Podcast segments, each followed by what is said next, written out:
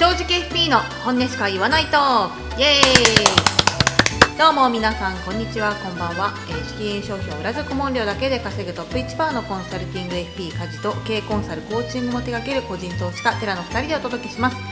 金融商品を販売しないからこそ各業界や金融機関に忖度なしの正直意見が言える現役 FP がぶっちゃけトーストークをする暇つぶしコンテンツラジオとなっております。今日もよろしくお願いします。寺さん。はいよろしくお願いします。なんかカジさんの声エコーかかってない？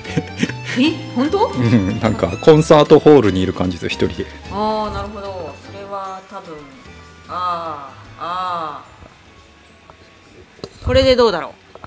治ったでしょ？うん治りましたね、うんマジよあのマイクのエコーがかかってたみたいで失礼しました。あ 歌う予定ではなかったんですねじゃあ。歌っちゃう？いや歌っちゃう？まあいいですよ。30分じゃ。はいじゃあ今日のほらみんなラジオ切っちゃうから、はい。あの今日のテーマとしては、はい、うんなんかよくあの FP 界隈の人たちとお話をするときに特にその、これから FP 事業を展開していこうっていう人たちが、えーまず最初その無料相談とかねはい。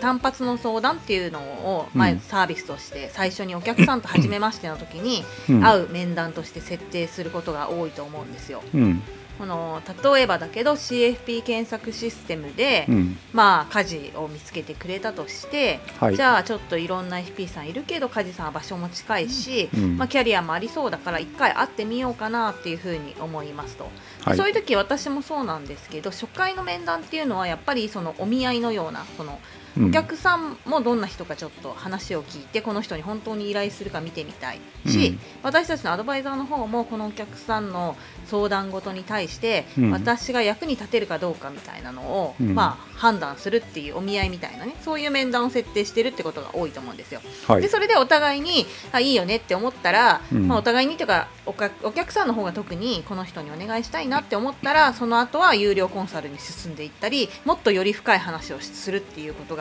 多分多くの人が多いんですけど、うん。あのその場合に、えーやっぱりその単発の相談とか無料相談で終わってしまって次に続かない。うん。でその時にうん。できる限りのアドバイスをしても、うん。なんか響いてんだか響いてないんだか分かんないけどあそうなんですね。あ今日はありがとうございましたって言って終わってしまって、うんうん。その後連絡がないとか、はいうん、そうするそうするとあ、ね、私たちとしてはちょっともやっとしてうん。あのお客さんどうしたかなそのも悩み解決したかなとか、はい。他の FP のとこ行ったのかなとかもやもや感が残るわけですよ。うん。でそれはなぜそういうことが起こってしまうのかっていうのを、うん。まあ私とテラから少し、うん。あの意見というか正しいかどうかわかんないけど意見出しをしてみようかなというようなはい。ことを思いました。はい。はい。わかりました。うんそうですね。まあ大体そういう悩みは多そうですよね。FP やるっていうとね、カジさんはどうですか？今までのキャリアでそういうことがあった時にどういう対処というか。私ですね。もうなんかすごい嫌味っぽいんですけどほとんど経験がなくてそれのなんか多分なんか人との距離の縮め方がなんかうん。あんまり意識しなくても多分すごくうまいんだと思うんですよ。これは本当になんかもう意識してうん訓練した,、わけでもなくてうん。昔からそのすぐ誰とでも友達になっちゃうところがあってうん。うんなんか嫌味でもなんでもなくそういうのが多分うまいからなんですけど私無料相談で次に続かないってケース多分本当に稀で全くないとは言わないです。超稀でほぼないんですよね。それでは有料になったってだけ？それとも顧問に全部なるってこと？あほぼあのーまあけ状況にはよるけれども私うん。家事さんを見つけて家事にうん。無料相談申し込んでくれたお客さんは、うん。まあそうね95%ぐらい顧問になります、95うん、それはすごいですね。そう。うんあのならないケースっていうのは今じゃないよねってお客さん、今顧問は必要ないよねっていうふうにお互いが思ったお客さんとかこの人はうん。嫌だなと思って私が提案しなかったりする、うん。そういうケースだけかもしれない、うん。ん。それもうちょっとなんか紐解けないですか？なんでそん9割5分ってやばいっすよ結構。うん。それは何か理由があるはずだけど単純にそのなんか友達になりやすいっていう話だけだとちょっとなんつうの説明がつかない率だと思いますけどね。ね。うん。だろうね。それなんか誰かにも聞かれた気がするけど。それをちょっと言語化してくださいよ。自分なりに。うーんな常になんか一生懸命やってるだけなんだけどなんでなんだろう。なんかそのうん。多分だけどそのポートフォリオのマネジメントの重要性とか顧問契約のうん。で得られる価値みたいなのをうん。うまく伝えられてるのかもしれない。それ会った時に伝えてるんですか？あ会う前から何かしらで伝えてる部分もあるんですか？うんうん、あった後のプロセス面談の中で伝えてる。うんうん。で、まあ、うん。こういうポートフォリオで、えー運用とかねあのうん運用もそう、まあまあ、私のお客さんは運用を中心にやってる人が多いけどそうそれだけじゃないよね。例えば、うん。えー何か、えー保険の見直しとかを実行したりするわけじゃないですか。でそれを見届けるまでは顧問外でやってあげるんですよ。うん。お客さんが実行するのをね。うん。でさようならってほぼならなくって。でこれから定期的に顧問契約って年1回その今回作ったキャッシュフローから乖離がないかどうかチェックをするっていうのと、まあ、ポートフォリオにリバランスが必要な時にアドバイスができるっていうのと、まあ、そういうことをして、うん。まあえー今回この課題は解決したけど潜在的なこういう課題がまだ残ってるからこれはやっぱ一朝一夕で解決するものじゃないからその進捗を今後の顧問契約で追ってったりしますみたいなことを言うと、うん。なんかお願いしますって言われるよね。うんなるほど。その、うん。相談に来る人はお運用が目当ての人が多いんですか？多いと思います。それは梶さんが何かしらホームページなり何なりでそこをよく強く訴えてるってこと？いや別に訴えてないです。じゃあなんでなんで梶さんのところに 運用の目的で来るんだろうじゃあ。だって運用に強い相談し相手だって思わない限りそんなことないじゃないですかあ大体。でも保険の見直しやら何やらが多いじゃないですあかそういう意味で言うと今打ち出している 打ち出し方としてはあの、まあ、ある程度お金持ってる人対象ですっていう言い切っちゃってます。っていうのが一つ。と、うん。私が今うん。いる会今自分でやってる会社の前にいる会社は運用メインって打ち出してました。だから、うん。あるうーんとうーんと難しいんですけどその今私うん。本当に新規って取ってない。うん。そもそも募集もしてないしで募集してて積極的に募集もしてないし、うんえーっと年にそうね純新規全くそのホームページとかから飛んできてくれる人って年に1件ぐらいなんですよ。うん。純新規がね。うん。それ以外は紹介なんですね。うんうんううん。ん、それでもそんな紹介だってバンバンお願いしてるわけじゃないし今は。うん。えー多分年に2件ぐらいかな証券が、うん。とかあとは昔のお客さんが私を探してくれて昔相談した誰々なんですけどみたいな。うん久しぶりにお会いできませんか？みたいな。相談したいことができましたって連絡をくれる敗者復活パターン、うん。うん、ぐらいなんですよ。だからうん。何がい何が言いたいかっていうとその判断ができない。その 新規をバンバンやってるんだった あらー。あれかもしれない。だから私ほらたくさんお客さんをやるモデルじゃないからさいやまあだからその運用したいって来るってことは運用期待値で来るからじゃあ何を見て梶さんに運用期待で来てんだろうっていうとこですよね。多分多くのこの FP の業界の話で言うとおそらくですけど保険の見直しうん。住宅ローンの相談うん。が過半を占めると思うんですよ。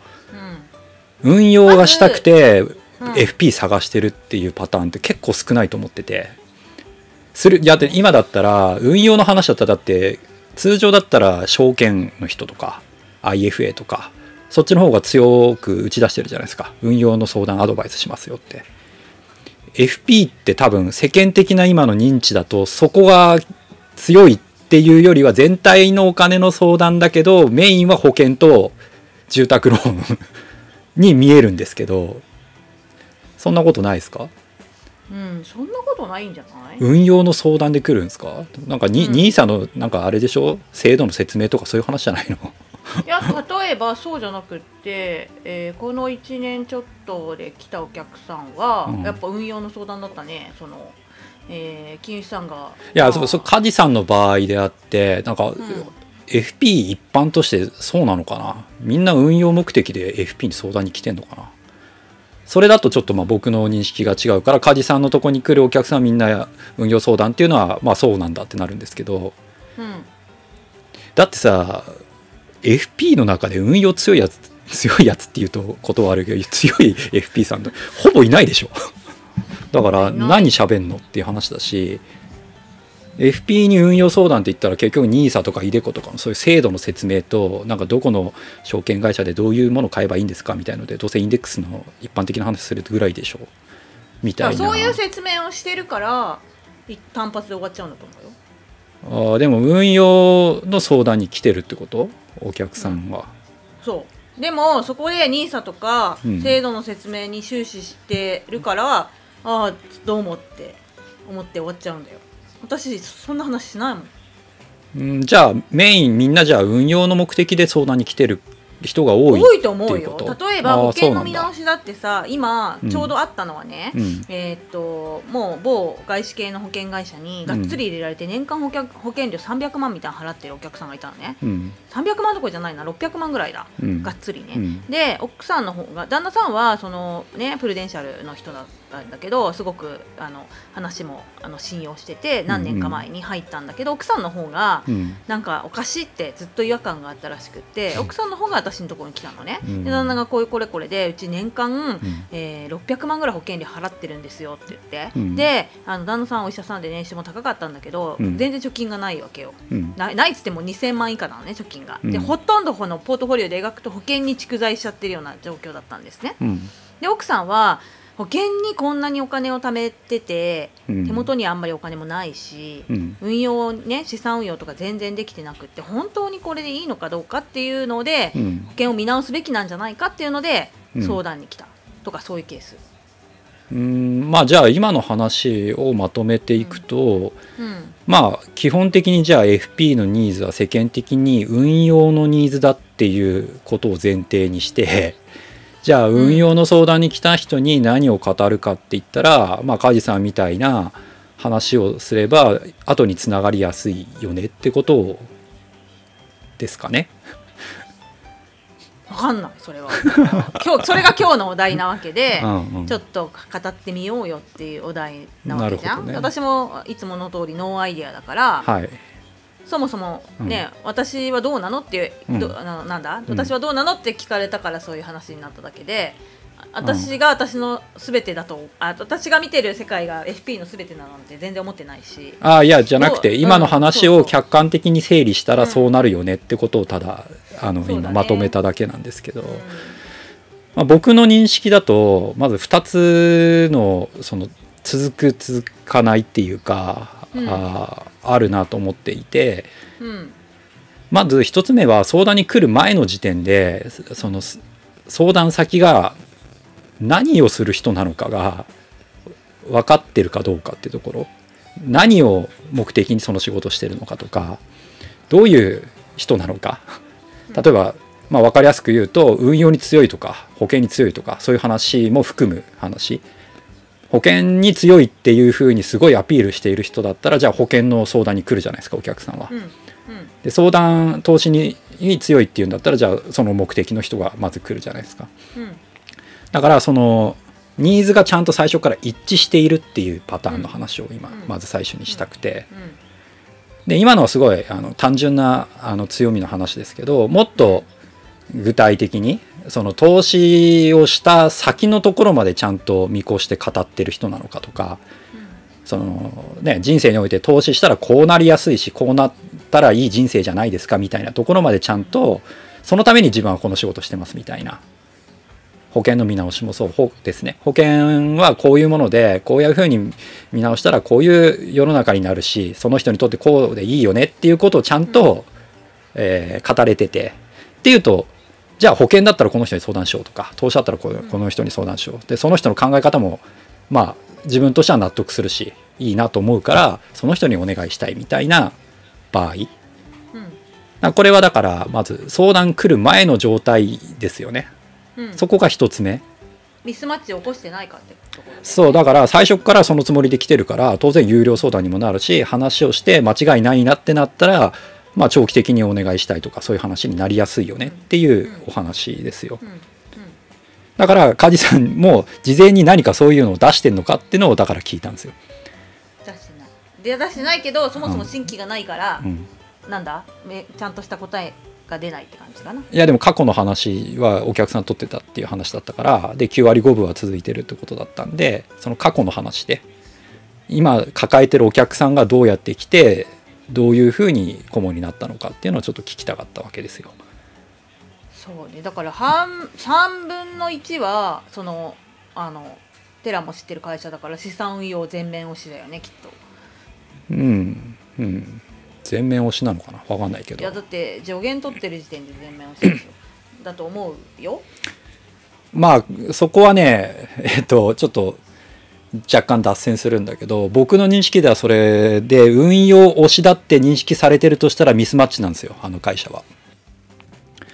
助言取ってるのもあの、まあ、合理的な運用の提案をするには今の,、まあね、あの日本のレギュレーションに沿ってやるならそれが必須だっていうことで、まあ、取ってるだけで運用に強いというか、まあ、インデックスを超えるね運用をゴリゴリすごいアドバイスできるってわけではなくて一般的な、まあ、あ全体最適バランスシート含めた運用資産どれだけっていうのを決めたりとかそれを着実にインデックス通してやっていくっていうことををやる中で必須だったっていうだけで、うん、特別運用に強いっていうふうに認識されてさせたいっていう意図があるわけではないと僕は思ってるんですけど、うん。ああなるほどね。うん、だから運用に強いとか運用に特化してるって思われるならあそれはミスマッチ、でもこの話してもだ誰も伝わらないからえちょっと、うん。うん、いいいいいらないから、はい。そうね。だだからちょっと難しいかな。その前の会社は FP 推しだし。FP 推し、うん。うんだからそれそれを話すとさ全部私のプライベート情報を開示しなきゃいけないからちょっと難しいよな。いやだからそこまで僕は今梶さんに聞きたいわけじゃなくて、えっ、とね話をもうちょっとフラットに聞いてほしいんですけど聞いてる聞いてる。過去のお客さんはだからあの梶さんのところに来た時点で運用が強い人で運用の目的で来ていて要はじ事前に梶さんの人柄というかあーなんていうのかな語ってることとかそういうことを認識してきてたのかなってことを聞きたかったんですよ。直近は新規取ってないからそれは分かんないっていうのはそれはもう分かってるんですけど過去の今の抱えてるお客さんは最初どういう風な入り口だったのかを聞きたいだけです。前の会社のことも関係ないです。どういう風に来てたのかを梶さんの自覚というか主観の部分を聞きたいだけです。私の主観。えそれはお客さんによってまちまちだし私のことをうん。知って私投資の人だと思って来たのかっていうところですね。お客さん投資の人わかんない。聞いてみるお客さんに。いやいやまあ別に聞かなくてもいいですよ。それ自覚としてやってたのかってことが大事で。全然思ってない。なんか別に私そのお客さんと会う時ってそれこそフラットに聞いてるから、うん。この人にとっての課題一番の課題って何かな私ができることって何かなっていうなある意味本当にゼロベースで聞いてるからうん。なんだろうな意識したことがなかった。っていうとあの次にもう一つのパターンだと思っていて、だから今の一つ目はあのもう一回ちょっと整理すると一つ目は事前にもうちゃんとそういう人だって認識してお客さんが相談に来てるっていうパターンですよね。投資の人だし投資をどういうふうに捉えていてこういうふうなその人が増えればいい世の中に。そうしたら、えー幸福な人が増えるよねってちゃんと投資をその中で位置づけてるとか。単純に投資をアドバイスしてるだけじゃなくてそういうふうななんか、まあ、いわゆるビジョンとかっていうところにもつながる話ですけどそこまで事前に見て相談に来てるっていうと当然有料相談になるしあのそれはなんか顧問になるよね。FP の人多いよね。そうだからちゃんと自分のことを伝えているとか見せ方をしっかりしているかっていうのが一つ解決策としてあるっていう話を今したいわけですよ。はいはいはいはいはい。だ梶さんがそれをやってたのかっていうのを聞いたんだけどうまく伝わってなくて。やってない。うん。はいはい。だからそのパターンが一つですね。だからもしその無料で終わっちゃうっていうことが多かったりいまいちなんかお客さんとちぐはぐだなっていうんだったら最初にそれをちゃんと伝えるべきだってことですよ。まず。なるほどね。まあ要は自分の武器とか自分の得意分野を前面に出すっていう得意分野野っていうよりは価値観ですね。得意かどうかっていうとそれはテクニカルな話なんで、うんうんうんうん。価値観ね。価値観の部分が一番大事うんです、うんうんその中でじゃあ運用はどういう位置づけでどういう話でこういうふうにした方がいいよねみたいな話、まあそうだろうね。そういうことをやんなきゃダメだろうね。そう。んっていうのが一つ目。だから事前にいろいろ発信をするとかそういう価値観ベースの話とかそういうのをちゃんとやるっていうのがそうだね。あーやるなら必要だということですね。そうだね。でもう一つはうん。来たお客さんごとにその今みたいな価値観は自分の中にあるんだけどうんその来たお客さんごとにコミュニケーションをカスタマイズしてちょっとずつ引っ張っていくみたいなパターンがあると思ってるんですよ。うんね。で、えー、と僕はねそっち今まで面倒くさいからやってこなかったんですよ。うん。もう価値価値観ベースというか、まあ、僕が考えてることとかに共感が強そうな人が一番お客さんになるって思ってるし楽だし、うん。で長く付き合えるなと思ってたんで。でうん。一方であの僕のこと何にも知らないでいきなり来てお客さんにとしてこう相談に来た人っていうのは結構手間がかかるし面倒くさいなって僕は思ってたんですね。当然だから分かってないからいろんなことが、僕のことも分かってないし、お金のことも分かんないし、うん。単純に投資だけしたいっていうぼやっとした感じで来たりするから,、だからそういう人にじゃあどうするかっていうと、まあ、僕も大人になりましてちょっとそのすり寄ろうと考えてるわけですよ。最近そういうお客さんもちょっといて、うん。うん、だからそういう人に今じゃあ僕が何を考えてやってるかっていうとその人が理解できるところまで降りていってちょっとずつ伝えていって一歩一歩前に進む感じにしてるんですよ。そうだよ。そういうふうにやっていて、うん。だからあの長い目線で見てこういうふうになる方がいいよねいわゆるべき論に近いぐらいこうなるべきだよねっていうふうに思ってるぐらい僕はあー価値観としては打ち出してるんですけど通常だと。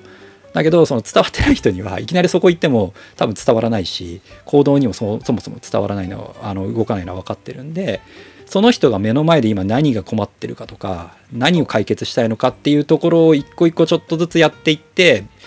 まあじゃちょっとずつこう僕のところに引っ張っていくみたいな、そうだね。はい。だからそれの方向性がまあ梶さんのやり方に近いのかなって思っそうだたんでね。私はそんな感じだよずっと。うん。どっちかっていうとなんかこうい私はこう思うっていうのははっきり言うけどあなたもそうなったらいいっていう言い方は私はあんましてしてないかな。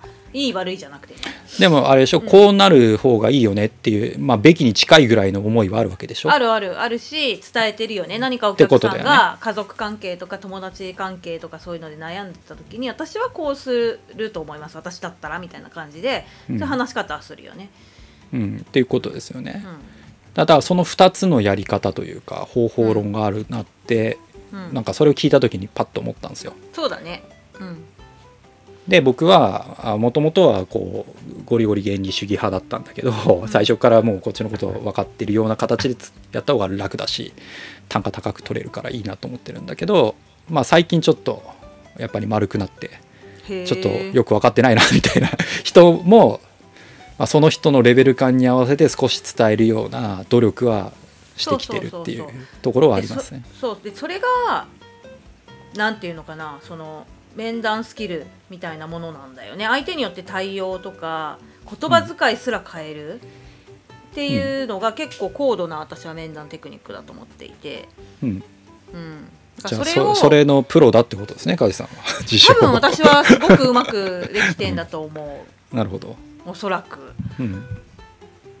うん、っていうのでだから有料相談につながったりとか長く顧問でつながるっていうには、その多分2パターンがあってどっちもできないと当然単発で終わるよねってことだと思うんですよ。う。ん。でもいねいずれにせよ何かしらのこうこうなるべきみたいなところは多分どっちも必要なんですよね。なんとなくなんかとりあえずお金の相談乗りましたとか、うん。まああのまあ梶さんはそういう意味で使ったんじゃないと思うんですけど自分の強みだけ押してるみたいな保険詳しいですとか、うん。投資詳しいですみたいなことだけをしてるんだったら多分ダメだよなって僕は思うんで、そうだね。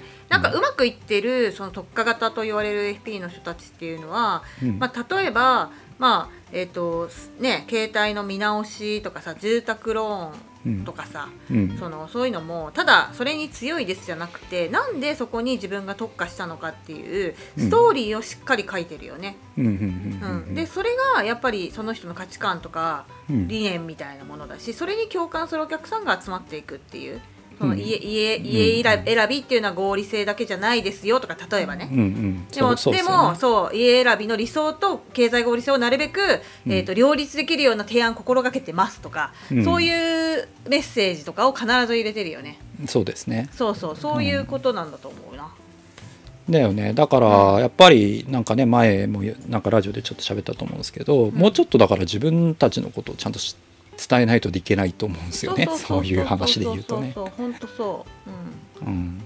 だからなんかあんまそのそのでただ一方であんまりその強く、えー伝えすぎると万人受けはしないからその、うん。なんだあんま尖りすぎちゃっても最初のうちはねある程度なんかポジション作っちゃって尖るのはすごくいいと思うけどいやあのね尖んないとねポジションすら作れないと思いますよ僕の認識では。それはちょっと難しいよね。あどうなんだろうね。あんま尖って成功してる人ってあんま見ないんだよな。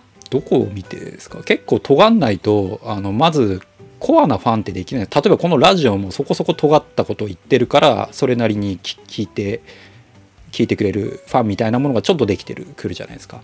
ぼやっとしてたらファンなんてできないんですよ正直。マス向けのことばっかり言っててファンなんてできないんですよ通常。だからどんなビジネスを目指すかによるかなその自分のポジショニングっていうのは。私はなんかほほらだからこのラジオを自匿名でやるって決めたのも尖ったことを発信する必要性がないと思ってたからなんだよね。何度も言うけど、はいはい。うん、実名で尖ったことを発信することに敵は作るけどうん。そのもうもしかしたら味方もできるかもしれないけど敵を作りたくなかった。っうん。ていうのがすごくあったえっとねそれで言うとですねやっぱりね、マス向けのことをやりたいのかそれとも自分のそのコアな部分で仕事をしたいのかで分けられていてマス向けのことをやるんだったらもうすげえ薄いことをなんかそれっぽくやっぱり語ることになってそれ結局自分に嘘つく部分が出てくるんですよ絶対。うん。嘘つくっていうかなんていうのちょっと言葉足らずだけどなんか勘違いした人も集まってくるみたいなことが多くなってきてそれがいいならやればいいんだけどあとマス向けだとね結局安くなるし、うんそうだよね、うんだからそのなんだやっぱりいつもこの話になるけどどんな FP を目指したいのかみたいなところをやっぱまず明確にしてそれによってやっぱどうポジションを作っていくかみたいなのが変わる気がするんだよな。えっ、とですね多分ね FP やりたいっていう個人でねやりたいって言うんだったら絶対コア狙いじゃないと無理ですよおそらく。うんマス向けの FP なんて要はテレビ出て薄っぺらいこと言ってる人たちですよね。専門家みたいなポジションになるってことですよ。うん。ああいう人になりたいって人も結構いいんじゃないの？ああまあそれでは有名人になりたいってだけだからね。そう、まあ、文化人的ポジショニングをうん。取りたい文化人狙いだったらそうマス向けじゃないとダメ。そうそうそうそうそう。うん。だしそれで、まあ、ある程度有名にね駆け上がっていった人とかも私知ってるからさ。でもみんなそうなりたいわけじゃないでしょ大半の人。っどうなんだろうね。て思うけどね。分からん分からん。もちろんこのラジオを聞いてるね正直 FP の人たちは多分絶対嫌だって言うと思うんだけど、だからなんだそのね正直 FP の人を向けって言うんだったら、うん。私尖ったポジショニングの方がいいと思うよ。えっ、とねあと難易度の面があるんですよ。マス向けってめちゃくちゃ難易度高いんですよ。そうだね。敵も多いからねそう。も多いからね。ねそれこそあのどこどこ大学の教授とかさそういう人がさやっぱテレビ出てさあのマスコミの御用学者みたいになっちゃった場合やっぱ業界の人からめちゃくちゃ嫌われるからね。ね。めちゃくちゃ批判されるし、うんそね。それでいいって思えるしただ有名になってそういうところに出たいって人は僕は多分レアだと思ってるから、ほとんどそっちは合わないなと思います。結構大変そっちの方は。心の強さが必要。うんうんであの一定数コアなことを言ったところでやっぱり今だったら例えばですよ10人自分のファンができたらそこそこ食えるんで。あそうそうそう。私なんかまさにそれじゃん。そうだから多分二十数名の熱烈なファンに支えられて生きてるからね。そう。だからそっちを目指すべきだと思いますけどね、うんうんこう独立してやりたいぐらいの話だったらさ。っていうのだとやっぱりちゃんと出した方がいいよなと思いますよ。思うよ。っていうことだね。うん。うん。なんか私この間さ全然話はちょっと変わるんだけどそのはい。昔の友達に実家に帰った時に偶然有名、まあうちの地元で有名な焼きそば屋さんがあるんだけどそこに娘とね、いガラガラガラって 引き戸なんだけどガラガラガラって入ったらはい、奥にいたいた集団がうん。もうもろ私の親友とその家族とその友達だったのね。でおーみたいな感じで。やーマイルドヤンキー感あふれるエピソードね、おーみたいな感じで、おーっつって、でマッコーとか言って、その旦那がは、あと奥さんの方が私のもうし小学幼稚園からの友達で親友なんだけど、うん。旦那もバスケやってる仲間だったから、知ってるわけよ。そしたら旦那が、その、一緒にいたパパ友ママ友に私の紹介をするのに、うん。ああこれ家事って言ってさこいつすげえ変わってんだよって紹介をしたのね。昔からすげえ変わってんだよって紹介をしたの、あ私変わってる人って思われてたんだって思ったって話。何の話？だだから私はやっぱキャラが立ってんだなっていう。そうそういうそういうこと。そもそもマス受けじゃないんだなっていういやどうだろうな。カズさんはなんだ見せ方次第でマスもいけるとは思いますけどね。そうなんだ。うん。分かんないけど、まあ、変わった人ポジションなんだよ。そう言われ、うん、ちょっと変わり者って扱いを受けてたんだと思うよ。うーん。あるね。うん。っていう話。なるほど。なんでだから自分のそのなんだ向いてるポジショニングっていうのもあると思うんだよねそうそうそう。だから自分がどういうところに属してるのかだよね。あんまだから心が強くて人前に出るのが楽しくて、うんうんなんかもうねよくわかんないけどこうなんかトゲがあると思うけどなんか浅薄い薄いことをバーって言ってうん。それでね賛同する人たちにちやほやされたいっていうパーソナリティだったらまあ、うん極端だけどね、うん。だったらまあそっちそっちでいいし、そうそうそうね、人前に出るのが嫌いとかさうん。なんかちょっとでも批判されるのが目に見えたら嫌だとかさ、うん、いるよね そういう人もね。そういう人だったらそういうとこは合わないでしょっていう話だし。そうだと思う。だから自分がそのやっぱりどういう方向でうん。ポジションを作りたいのかっていうのを考えてくれて、そういうのをなんか質問箱に入れてくれたらそれについて考えてみるよね今度ね。う、ん。うん、だったらこういうポジショニングがいいんじゃないみたいな話もできるかなって思った今日話してて。うんなんかやっぱねこんまりみたいになりたい人もいればね、そうだよ。嫌だなって思う人もいるだろうから絶ね対いるよ。こんまりがうまいことやってますあれだからだいぶとんがったこと言ってたじゃないですか。言ってた。ときめくかどうかで捨てるみたいなだいぶとんがったことを言いながらなんかマスコミにも出て、まそうね。最近真逆のこと言ってるってなだからあのパターンはあり得るんですよ。コアなこと言ってて薄めた話でマスにそれから進出するっていうのはあり得るんだけど、さっき梶さんが言ったマスから始めてコアは逆は無理だと思うんですよ、うんうんうんうんコアなことから言ってマスに広げるのはあり得る。ポジションだからできるんでコアなこと言ってるから。ね、うんうんうん薄っぺらいマスなマス向けのことばっかり言っててもポジションできないんで。うん。だからいずれにせよコアなことを言わないとマスにも多分いけないと思います難しいよね。なんかでもさその何の実績もない人がコアなことをさ言っててもあんまりなんか聞いてもらえないっていうのもあるじゃん。ただの変な人でいやいや大丈夫ですよ。今の時代だったら昔だったらまた分からないですよ。今はネットで誰の声でも聞けるから。そっか。匿名ですらいけるからそうなるほど。確かにそうだよね。らそれをだってあの割安というかコスト安くできるようにしたのがこのネットですよね。ね。ウェブウェブ2.0でしたっけ？そういうやつ。そうだね。そうだね。うんその手前は本当何かしらの権威とかルートがないと世間に何かをこう物申すことができなかったんだで誰が言うかをより重視されてそうそうそうそうそう。何を言うかよりね。今はどっちかというと何を言うかの方を重視され重視されてるってそういうこととそういうことですてもらえるようになったってことか。ううんん、はいはいわかりました。はい。っていう感じで結構ね面白い話、はい前半はちょっとごめんなさい。私があんまりピンピントがってなくて申し訳ない。いえいえ大丈夫です。はい。はい。っていう感じで今日は終わりにしたいと思います。今日もここまでラジオを聞いてくれてありがとうございました、このラジオは毎週木曜日に更新をしていますラジオのお気に入り登録ボタンを押していただけると、えーここ木曜日に更新の通知が届くと思いますのでぜひお気に入り登録をお願いします、ああと私たち正直 FP ラジオというアカウントでツイッターをやっています。で結構ここでつぶやくこととかもテラが面白いことつぶやいてくれたりたまにあのグループで、えー正直 FP グループみたいなのがあってそこに、えでスペースとかしてちょっとラジオでは話せないような話とか個別具体的なあの相談とかに乗ったりうんあとはただただ雑談をしてたりっていう楽しい会もやっているので誰でも歓迎なのであの匿名でももちろん大丈夫なので来てくれたら仲間が増えたら嬉しいと思います。はい。よろしくお願いします、えーじゃあ、えー今週も正直に生きていきましょう。バイバイ。はいさよなら